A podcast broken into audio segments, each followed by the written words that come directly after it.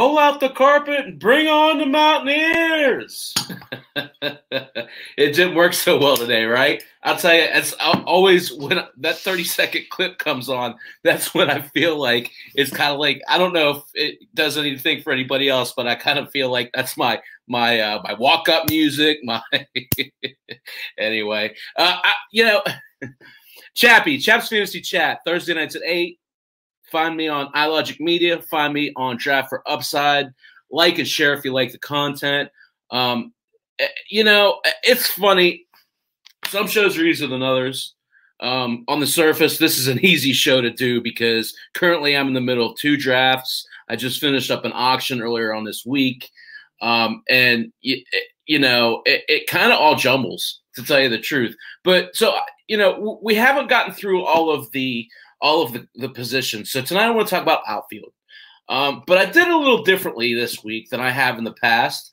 Um, and, and, what I chose to do this week is basically talk about some dilemmas, some real time draft scenarios that um, that I that I ran across just in those last couple days, and, and, talk about some of the players I chose and why I chose them.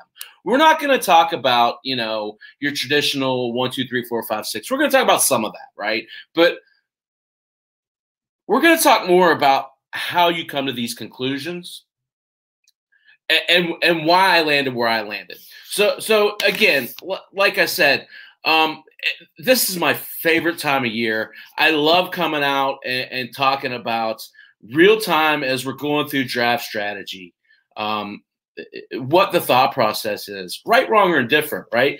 You know, it, it just goes to show you though sometimes all you have to do is really just think outside of the box and it sets you apart from everyone else. And i'll give you a little instance of what happened to me in my second draft this week. My buddy Dave is uh, is running this draft, and they're doing it all offline. And you know, he does a great job. He always does. And I actually I think it's kind of funny that he does this. Um, he he puts this list out. He makes this beautiful spreadsheet. Puts all kinds of time and effort into it. It's really a grade A class class one job. Um, but then he he doesn't put out your um, traditional rankings. Let's just put it that way. It, there, there's some rigidity to it, but um, it, it's I don't know where he gets the list, but so in in this first draft I'm in, uh, you have and, and it's a perfect example. I say this almost every week. Um, you have these guys that are just going off of a checklist. They're not doing any research behind it, um, and and it shows. It shows. So so in in this first draft, Again, my buddy Dave puts puts this spreadsheet together, does a great job. It, it, it just round after round, these people are going off of this basically dummy sheet. It's so I guess it's a dynasty rankings.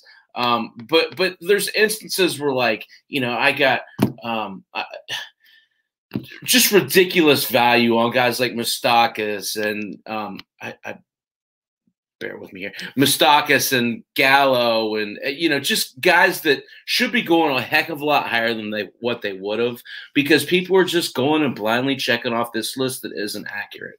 Okay, uh, but but I feel like at this point, even with that, people start to trend oh something's going on here you know let me get let me look and see let, let me go and look at this other publication so it's really important that you know going into the draft what you're working off of. Get it, get a consistency going where you can really start to um, identify value. Okay, and in my draft, in my home draft, it, has been a really. I'll tell you, it's quite the opposite. Rather than getting values, I feel like I'm because I'm at the turn in that draft. I feel like I'm having to um, reach a lot and it's because I'm at the turn, right? So when you're at the turn, you know you're not picking again for 24, 26, whatever it is, however, you know, um, picks. So you kind of have to get your front end and your back end of that. So it's been an interesting um, back and forth into how I'm approaching it. In one draft, I'm getting all these values and, you know, really happy about where I'm at with it. It's just about building the right lineup. On this other end, it's almost like you're trying to avoid reaching too much. You're trying to figure out who's going to come back to you in 24 picks. So it's been an interesting contrast putting these two together.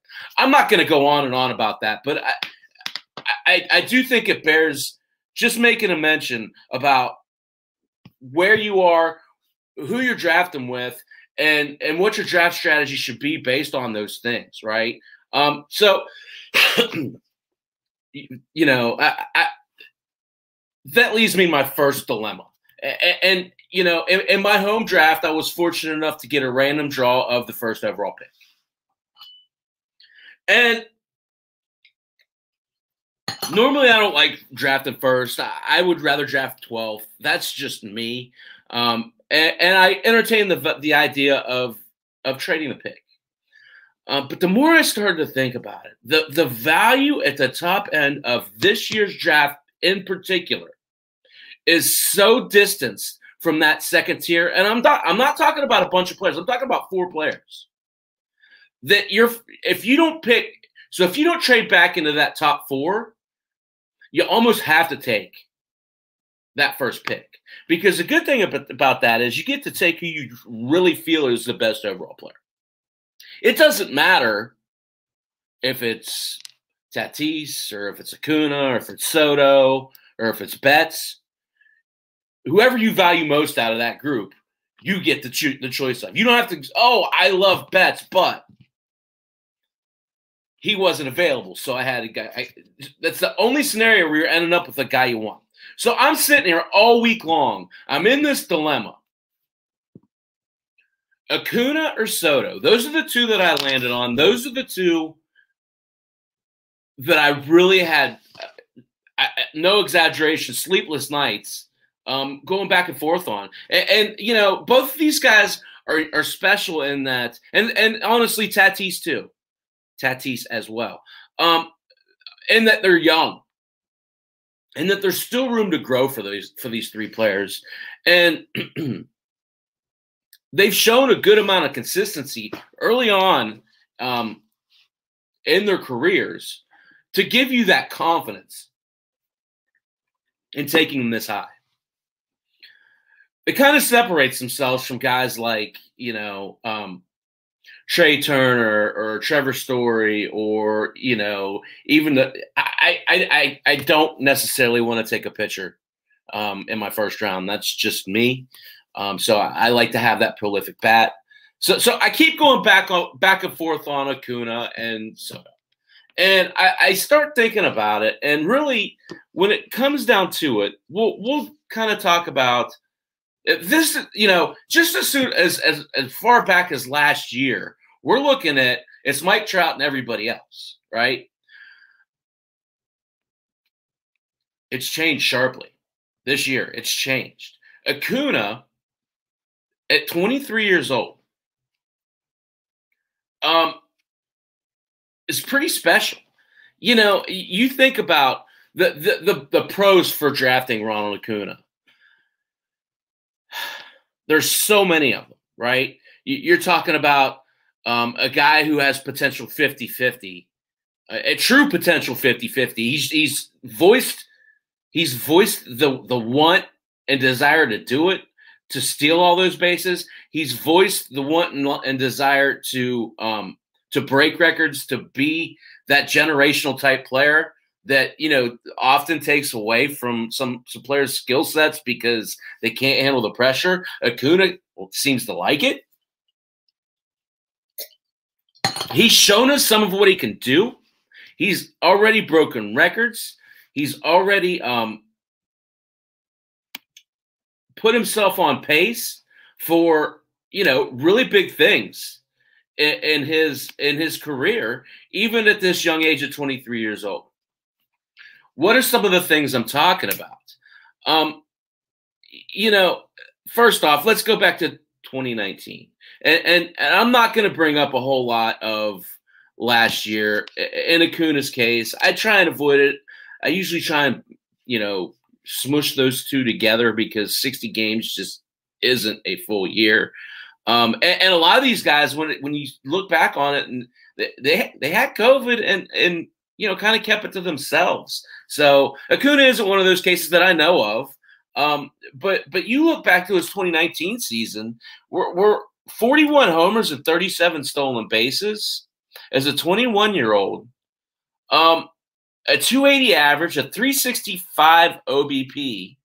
This is an OBP league that I'm in, by the way. OBP in total bases. It's a six by six, not average. So again, 293 is a rookie. Um, you, you, you look at you look at where he could go this year, the the want and the need for him to um, really create a lot of his own offense. Not that the uh, the, the, Braves are going to need it; they they certainly have plenty of other weapons. Um, but but I feel like this is the year that they kind of have to let him be the catalyst that he is naturally in that offense. So, so for me, the 41 37 that he put up back in 2019 seems to be a bit of a floor. And, you know, again, I, I just have a hard time believing that a guy that has a desire to break these records, to do these things, isn't going to be, if he's totally healthy, putting himself in a position to rack up stats. Those are clearly important to him. And that's what you want out of out of your your number one overall pick.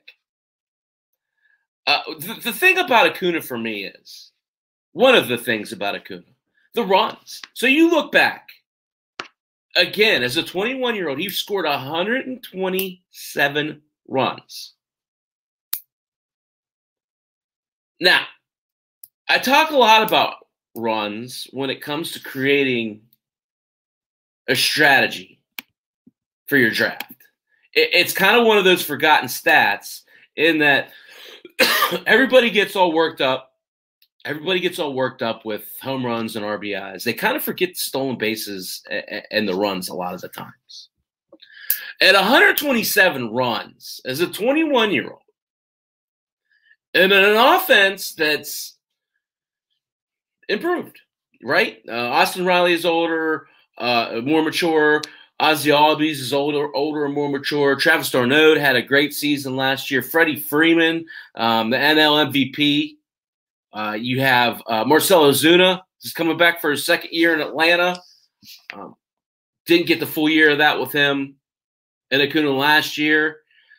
So there's some things there where there's room to grow for Acuna. I, I feel like, to me, so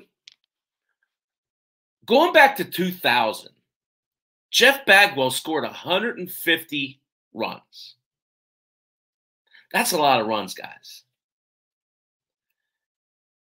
I feel like, I feel like it's not out of the realm of possibility for Acuna to approach that this year. And that's important. That's the part that I struggled with because the next guy, you know, I'm getting ready to talk about Soto, and you guys see what I'm wearing. I think you know where I'm going with this, right? The the big pro for Acuna is the run stolen base attribute. And those are big because you can get those later. But you can't get them with the homers and the runs and the average as well. That's where the fall off is. So in Acuna, we're talking about a 50-50 potential guy. We're talking about a high average, 270, 280, maybe 290 or 300. We're talking about a relatively high OBP, not outstanding by any stretch of the imagination, but you would have to think as he matures as a hitter, he's going to start getting more and more the Barry Bonds treatment. Um, I, I, feel like it's Acuna's job once he gets on base. If if he's if he's intentionally walked or if he's pitched around, he needs to turn that into a double. That needs to be his mo because they are going to start pitching around him. Walked 76 times as a in 2019, walked 38 last year. Um, 406 OBP last year was pretty darn good. Pretty good. So we'll see how he builds on that. That's the big question mark, though, um, especially when comparing the two. The other guy in this equation for me, Juan Soto, again, kind of seems he seems like a 10 year veteran, doesn't he? Uh, he feel he feels like he's been around forever. Guys, he's 21. He's 21 years old. And you know, while it's nice he can go to the to the club bar after the game now.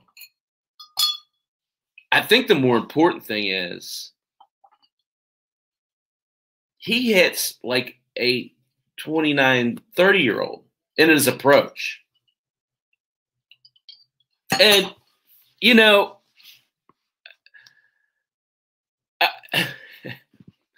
he's starting to get pitched around because he's so dangerous. We're talking about a guy, 14 doubles, 13 home runs in 47 games last year. 32 and 34 as a 20 year old in 2019.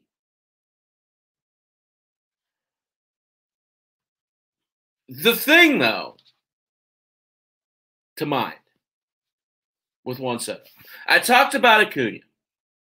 Acuna was walked 76 times in 2019. Seems like a lot. I don't know. I don't track walks. Some might think I do. I don't. Soto walked 108 times in 2019.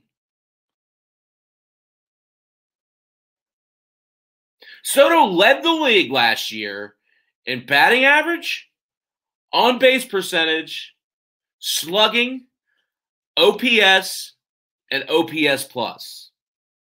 Now you're going to ask me, what do all those acronyms mean? Pretty good indicators. What I know is for this ex- experiment, yes, we all know what slugging. Slugging is when people are on base. Um, OPS is the combine of slug and OBP. I don't care about that stuff. All I'm saying is he's a generational type talent as a 21 year old right now. And as he gets a little older, those doubles are going to start going out of the park more. So his 34 homers in 2019 as a 20 year old. His 13 homers as a 21 year old. So 13 times 3 is 39 homers prorated out. Are only going to grow because those 32 doubles, those 14 doubles are going to turn into home runs as he gets stronger. I mentioned Barry Bonds. I know that's lofty. At least initially, it seems lofty. But I think it all kind of brings, for me, for some, fond memories back to just how good that guy was at his craft. We're talking about a guy that would see one pitch a game and he put it in McCovey Cove consistently. The only guy that I know of get intentionally walked with the bases loaded, and it happened multiple times.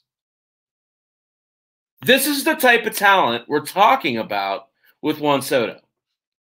Now, I know what you're saying. You're like, all right, Chappie, you're just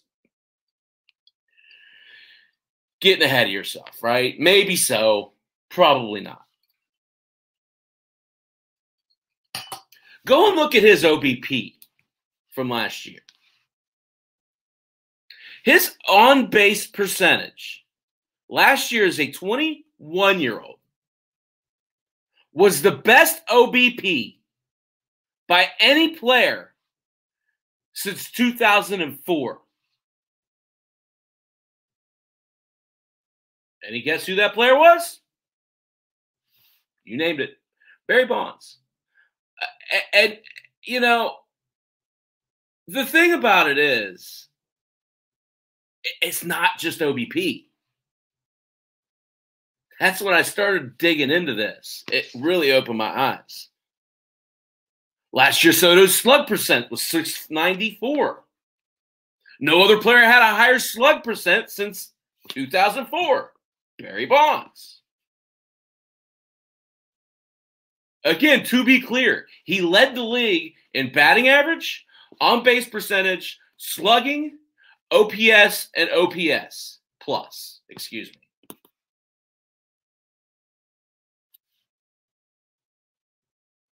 The drawback for Soto is the stolen bases. He says he wants to run more. He has the ability to run more. He had six last year. He had 12 in 2019. So we're looking at maybe 15 stolen bases. But in the grand scheme of things, when it came down to it, and again, this is a keeper league, it, it quickly became a no brainer that I had to keep Soto.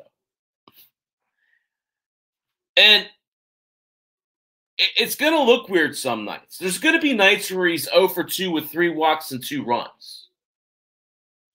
But that's okay because there's going to be nights where he's 3 for 3 with three homers and six RBIs, too. Um, how much Soto, how much power is in Soto's bat? Um, again, to, to me, I, I feel like 50 is pretty reasonable soon, maybe this year. I, I think a key to that 50 is Josh Bell doing well. Is Kyle Schwarber, Schwarber doing well? Is Victor Robles picking up the pace? The guys around him supporting him and making pitchers pitch to him is going to be key.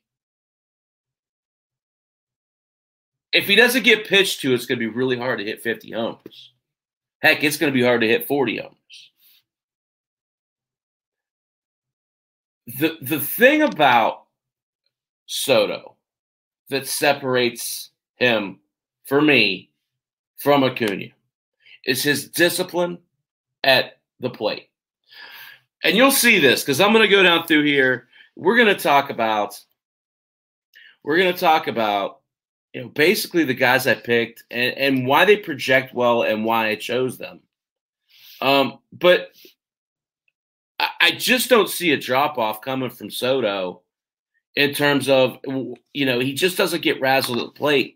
He just doesn't swing at bad pitches, and for a 21 year old to do that um, it really speaks vol- volumes to his his mental approach to the game. And those are the types of things that we really want to identify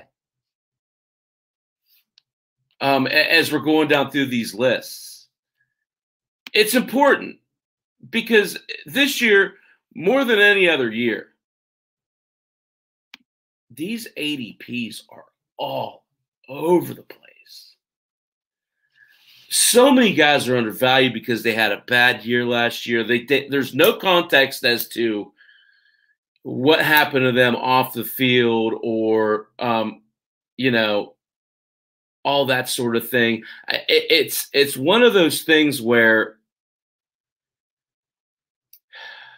it's really short-sighted the way this has been. So so there's opportunity within these within these rankings. So, so what I did is I kind of went down through here, um, and separated, you know, the elites, the potential elites,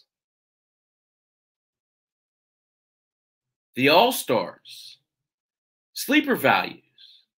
I, I felt like that was more value added than just going down through a list.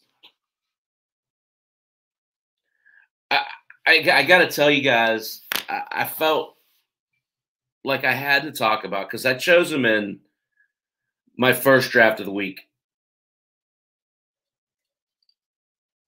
I picked fourth, and I chose Mookie Betts happily. You, you got to love what he did last year in its first year, changing leagues, changing coasts changing teams, joining another MVP. That's big. And, and quite honestly, outperforming Bellinger all year long. Betts is a career 301 hitter, won the MVP in 2018, has twice finished runner up um, in 2016 and then again last year in his first year in the Dodger uniform. He's averaging 30 homers and 26 stolen bases per 162 games. He has career totals of 155 and 136 homers and stolen bases, which puts him on a pretty good pace for a pretty elusive 300 300 club. Only eight players in MLB history have accomplished that feat. Bonds, A Rod, Willie Mays, Andre Dawson, Carlos Beltran, Bobby Bonds, Reggie Sanders, and Steve Finley. That's it. They've been playing baseball for what 130 years, 104, whatever. Eight players have done that. Betts can get there. Pretty. The stolen bases he's going to have to pick up a little bit because he's getting older. the home runs he gets easily. Betts was on pace for 48 homers last year and 30 stolen bases. Short season stole him of that. I'm not saying he gets 48 and 30. I don't see why he couldn't get 40 and 25. That's a unique skill set that not a whole lot of other fantasy baseball players bring. I have Betts as my number three, right behind Acuna, well, Soto and Acuna. I have Betts above uh, Tatis, personally. I, I just feel like with him with him hitting at the top of that with him hitting at the top of that order, it's going to be really tough again from the runs and stolen bases perspective for him not to gain that value. You know, Mike Trout's interesting. Currently have him as my hold on. My fourth outfielder. Average ADP is right under five. Um, but here's a guy who last year was undoubtedly the number one fantasy pick in the sports. It wasn't that he regressed. It was more that these other guys kind of graduated in front of him. And, and in all honesty, the reason why I put Betts in front of Trout is the stolen base factor. Clearly, um, if you look at what Mike Trout's done these last couple years, he's quit running. And to me, his other numbers are great. I mean, it's not like he's he's slipped in production whatsoever. Um, but there's a big difference between his 2018 numbers and his 2020 numbers. Now I know, you know, why run in the season where it's shortened and there's all these wonky things going on. People are going out sick games you're getting called off. I, I get that part of it. But he only had 11 in 2019. That's a sh- that's a sharp drop off. 39 and 24 look a heck of a lot different than 45 and 11 when you're trying to build up all of your categories. I feel like as Trout gets older, he becomes more of a prolific power hitter and less of a base stealing threat. And the evidence is right in front of us, guys. Yeah, sure, he might run a bunch this year. It could happen. He's not lost the speed. But when you're making half a gazillion dollars or whatever, 300 and whatever million dollars, why run? Why put yourself in that position? So that's why I, I personally have bumped Trout down. He's still in that top tier, right? I talk about tiers all the time. He's just the last guy in that tier. And, and in all honesty, I have Tatis over Trout in the overall scheme of things. I don't have I have Trout before the pitchers. Christian Yelich. A little grain of salt here, right? 29 years old. One year after leading the league in just like Soto, batting average, slug, OPS, and OPS plus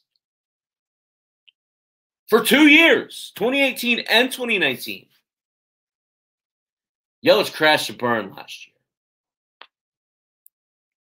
Career low in batting average and OBP. Um, my take on Yelich, you have to start looking at value. Yes, Soto number one, absolutely. Gabe, welcome. I, I, you have to think about Yelich and the again the deciding factors on this is the stolen base. You know, it's more of an anomaly. You're talking about a guy who was a consensus top five pick last year. You're not getting him at the end of the first round. You might, in some instances, be able to get him a little later than that. I doubt it. Just because the potential there for him, you know, he's hitting a great park, probably the best park outside of um, the best park outside of Colorado.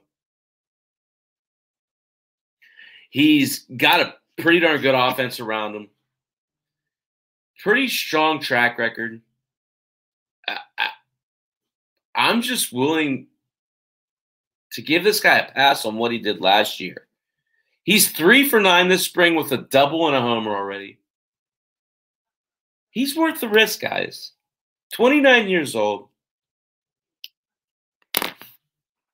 I like Bellinger. I, I'll tell you, just like with Yelich, kind of inconsistent. His is more of an up and down, whereas Yelich has been pretty consistent at the top and then went down. Um, I, you know, w- with Bellinger, he is always working on his approach. It's not always been successful he's always put up homers. He's always put up the counting stats, right? But the average is a concern.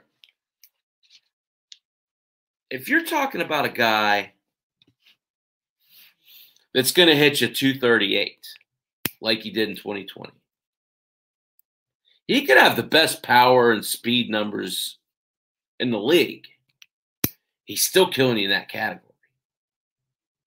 Now, if you want to talk about the whatever 30 305 I think it is, I got to look it up. That he hit in 2019 Then you're talking about a 305. He hit in 2019. Then you're talking about a first round pick. Then you're talking about a guy who's worth that eighth or ninth pick. But as it stands now, I'm having a hard time justifying a first round pick on a guy who, quite frankly, has been inconsistent. Um, I don't see any spring training stats for for Bellinger. I don't know that he's not playing. They just don't have it up on Baseball Reference, which is unusual.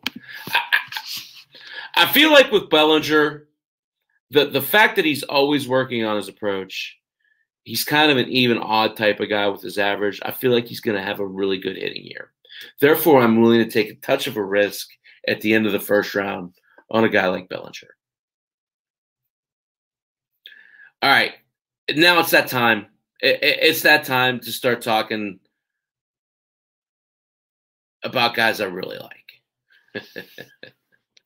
Chaps Fantasy Chat, Thursday nights at 8. iLogic Media, Draft for Upside. Come back at 10. Randall and I are going to talk a lot of college basketball, but we're going to break down these drafts, what we've been doing, the approach. We're going to talk a little bit about rookies and prospects. Um, uh, you know, and of course, we're going to talk a lot about March Madness. Got a lot going on here. Like I said earlier, the Mountaineers, tough loss today. Not going to be down, not going to gripe about it. Um, you know, apparently some of the guys on the team are sick. Uh, so it might be the best thing for them to get not COVID sick, flu sick, to get some rest going into the tournament. So join, join us at 10. We're going to talk a lot about that. Okay. Um, I, I wanted to, I feel like this next group of guys, and I'm not going right, like I said, I'm not going right off a list. I got four guys here I want to talk about uh, because I feel like they're important. Kyle Tucker, Ted Tucker, I love that nickname. It's I, it, it's so like it. It's such a baseball nickname, right? Because it was given to him by when he came up as a rookie. It was given to him because he was given a comp coming out of college of Ted Flippin Williams. How do you live up to the best hitter in baseball, right? I mean, come on, man. So all of this, you know, Houston, they've got a lot of veteran presence, right? They give him this name of Ted Tucker, you know, with the thought process in mind that he was, you know, comped out to, to Ted Williams. Well, I, I, that's to me. I, I got to be honest with you. I get. I don't think he's as good of a power or a, an average hitter. Obviously, you see my age. I never saw Ted Williams play, but I'm also a historian my dad was a baseball coach, and I kind of grew up around the sport. They used to say Ted Williams tried to count the seams on a baseball as it's coming into the plate. They used to say Ted Williams could smell the smoke of the ball and the friction hitting the bat. Ted Williams was the um he was a pioneer of spin rate and you know, breaking down strike zones. And uh, before any of the technology was available for him, he did it all uh, uh in his mind. So when you bring that comp of Ted Williams to anyone, the baseball historian has to be like, that doesn't sit well. Kyle Tucker, to me, may never hit 320 or 330. That's fine. Heck, he hit 268 last year. Um, I can live with that. Nine homers and eight stolen bases. You're looking at a 25 25 guy here as a floor with potential for a lot more.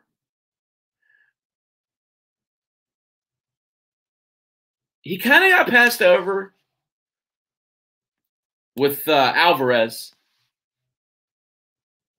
And, you know, he came up a little early.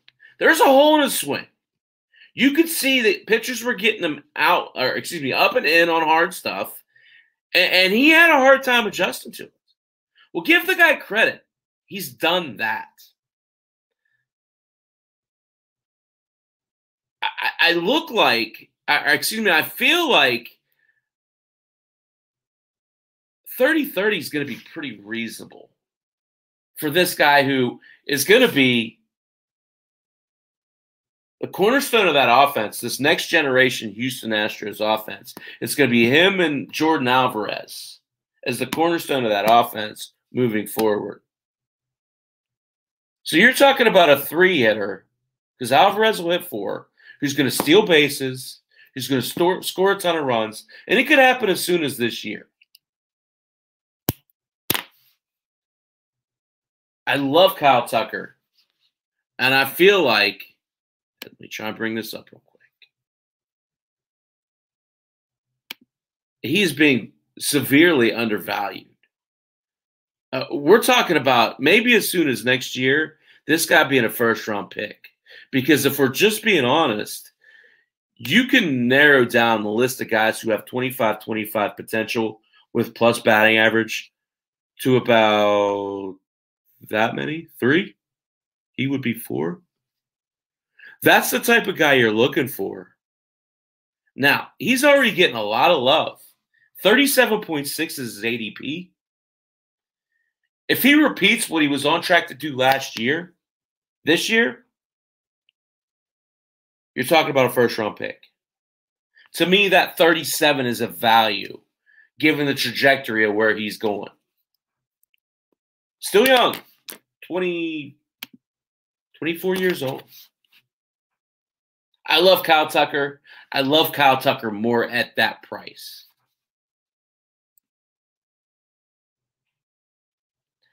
Whit Merrifield. This is a guy I, have liked Whitley for a long time. I got to be honest. Initially this year, I was kind of off Merrifield. 31 years old. That's always kind of the indicator, right? Um, but I'm going to give him the benefit of the doubt. He had a hell of a year last year, and I don't see any signs of that letting up. So it looks like he's going to be lined up as the everyday right fielder this year. Hit 282 last year with nine homers and 12 stolen bases. So projected out 27 and 36. That's really good. He's dedicated himself to running more this year. He wants to be more aggressive on the base path. Ding, ding, ding, ding, ding. That's when the indicators go up, guys. That's when you listen. You're talking about a guy who's projected in the high 30 stolen bases, wanting to run more. And you're talking about a guy you can get in the fourth round, 42.6 ADP. At that point, I don't give a flip about his age. He's still capable and he's got a, a track record of doing it, a short term track record of doing it as well. Ran a lot last year in a short season. They've added firepower to that offense. Andrew Benintendi, Carlos Santana. They've got a, a ton of young talent on the doorstep. Gotta love what Whit's got coming up this year. And in the fourth round, I feel like, again, if you're attacking these categories and you need stolen bases, why take the empty stolen bases later on in the draft? Why not target a guy like Whit, Mer- Whit Merrifield? Tom's running out. I want to talk about two more players because I love these guys. And the more I read about them, the more I love them. Um, and I actually I've taken I took both of these players um, in my home draft. I'm really happy to have them on uh, Chaps Fear and Arrogance. The first guy, Austin Meadows, 26 years old, former Pirate. Saw him play multiple times over here at Victory Field in Indianapolis. Give it away to Chris Archer trade. I won't dwell. So so he had COVID last year, uh, fairly well documented. Uh, he also had an oblique strain, really affected his output last year. But he didn't use an excuse. He didn't use it as an excuse at all. He used this as an opportunity to get better. And that's what you want, especially from someone who's still just a kid at 25 years old. Last year, 205, four homers, two stolen bases, 296 OBP. I love this kid's work ethic. I, I, so I started researching this guy. He comes into camp. This is kind of weird. So, in shape, he's lost like 20 pounds. They didn't put a number on it. He's lost quite a bit of weight. Some of that is directly from the COVID. So I guess he lost his sense of smell and taste when he got infected, and it's still not right, he said. But the other part of it is drive. He wanted to lose the weight. He wanted to lose the weight to be a better baseball player. And it's funny because what he started talking about when he lost the weight, what he was able to do better, he talked about his athleticism in the batter's box. And I thought that was really interesting. It's really interesting because you don't hear that a whole lot. Athleticism inside the batter's box. What are you talking about, Austin? Well, he went on. He went on to talk about it. He went on to talk about like, you know, back in twenty, even twenty nineteen, when he had a great season, um, he would he'd hit the ball the other way, but it wasn't out of like want or desire to. It was out of he was slower. He was late. They were talking about him the other night after I think it was a spring training game going into the batting cage and attacking the ball the other way. So going there purposefully, not slow, deliberate, and crisp. Guys, to me, that's hella scary because you're talking about a guy who's one year removed from a 291, 33, 83, 87, 12 stat line. 33 homers, 83 runs, 87 RBIs, 12 stolen bases. And he's in better shape. He's a better hitter. Austin Meadows, to me, could be a league winner. He could be the steal of the draft. Here's the thing about Austin Meadows ADP 90 93, guys. 93. And I could easily see him be a second or third round pick next year. It's certainly not out of the realm possibility of him being a first round pick. He could be mentioned in that same category with Soto and Acuna. I mean, he's again, he's 25 years old. The stolen bases to me and the high batting average make him very desirable. Yes, you have to project just a little bit with him because of what happened last year. But when you can look and pinpoint something, this is why he was struggling. This COVID, this oblique strain was why he struggled. I think it's honorable he didn't complain about it. I think we as fantasy owners owe it to ourselves to go out and do that little extra research Austin Meadows to me at 93 is a absolute steal. Steal. And I'm not going to tell you where I drafted him. I don't, first off, I don't have it written down. I could get it pretty easily. Um, but I'm not going to tell you where I drafted. It was much higher than 93. And I'm fine with that. Because the upside and the guys that were getting drafted, Meadows was the better player.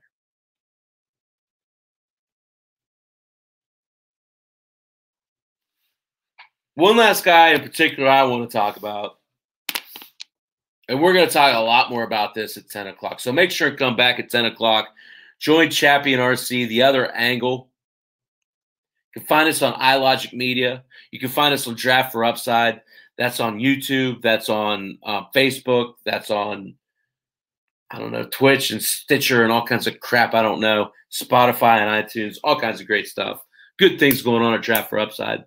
Thanks to Jonathan Cole for Mark Embry for all you guys do for this. I really do appreciate it. Trent Grisham. I got Trent Grisham last night. I was ecstatic about this guy. And I'll tell you where it started. I drafted Joe Musgrove. in my um, first league. And so happy to get Big Joe. Again, Pirates fan, Cubs fan. J- Musgrove was so good in Pittsburgh, and they just didn't have much to put around him. I'm so excited for him in San Diego. But they interviewed him after his outing the other day, and you know he was talking about first off how elated he was to be on a team that wanted to win. I thought that was funny and sad. But then he talked about like it's good being out there with a bunch of folks who also are on the same skill level that you are on, right? And he talked about he went right to Trent Grisham. He talked about how good of a leadoff hitter Grisham was and, how he worked the count and he had a great approach. And again, I'm, in this league, I'm talking about an OBP and total base league. Grisham's 24 years old, guys. 24 years old.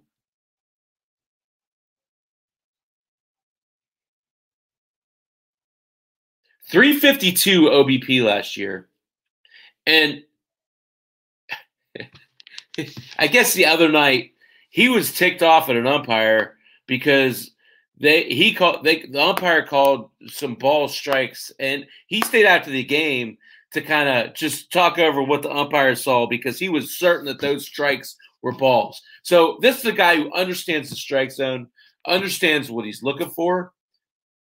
And then you throw it, he's a 96th percentile speed, um, whatever baseball savant calls it, the speed aspect. 96 percentile is Trent Grisham hitting a top hitting a top, maybe the best lineup in baseball. He has five walks and 10 at bats in spring already. 11 spring at bats. He's got five walks already. Trent Grisham this time next year could be a first round pick. And I don't say that lightly. You're talking about a guy who really is just getting comfortable. It, it I, I say that obviously he's already comfortable. A 352 OBP screams uncomfortable, even as a 23 year old. 10 stolen bases last year. projects out to 30, give or take. You're talking about a 30 30 projection just off of what he did last year. And I understand it's a little bit presumptuous. What if it's not? What if it's not, guys? I can live with 251 if you're going to give me a 352 OBP if you're going to walk, and, and, then steal on top of that, right? Uh, to me, Trent Grisham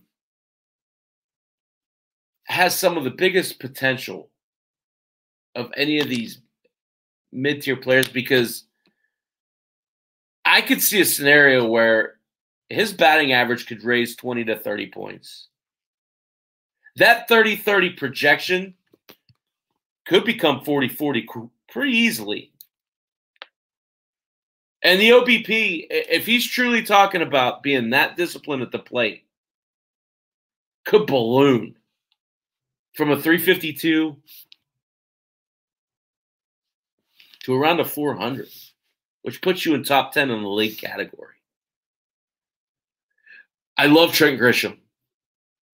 I certainly love him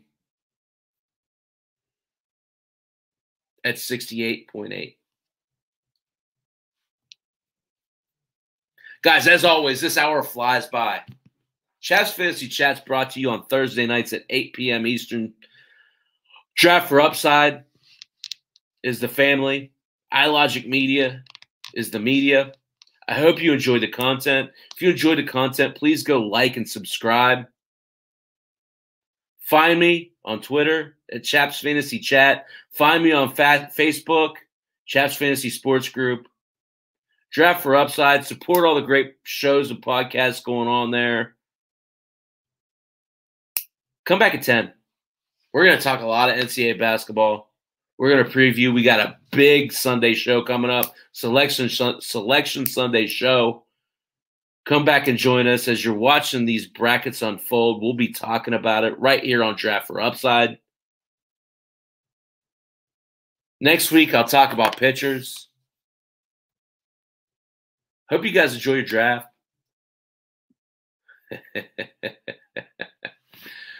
Thanks for your support. See you next Thursday, but come back at 10. Come back at 10. We're going to talk about this draft.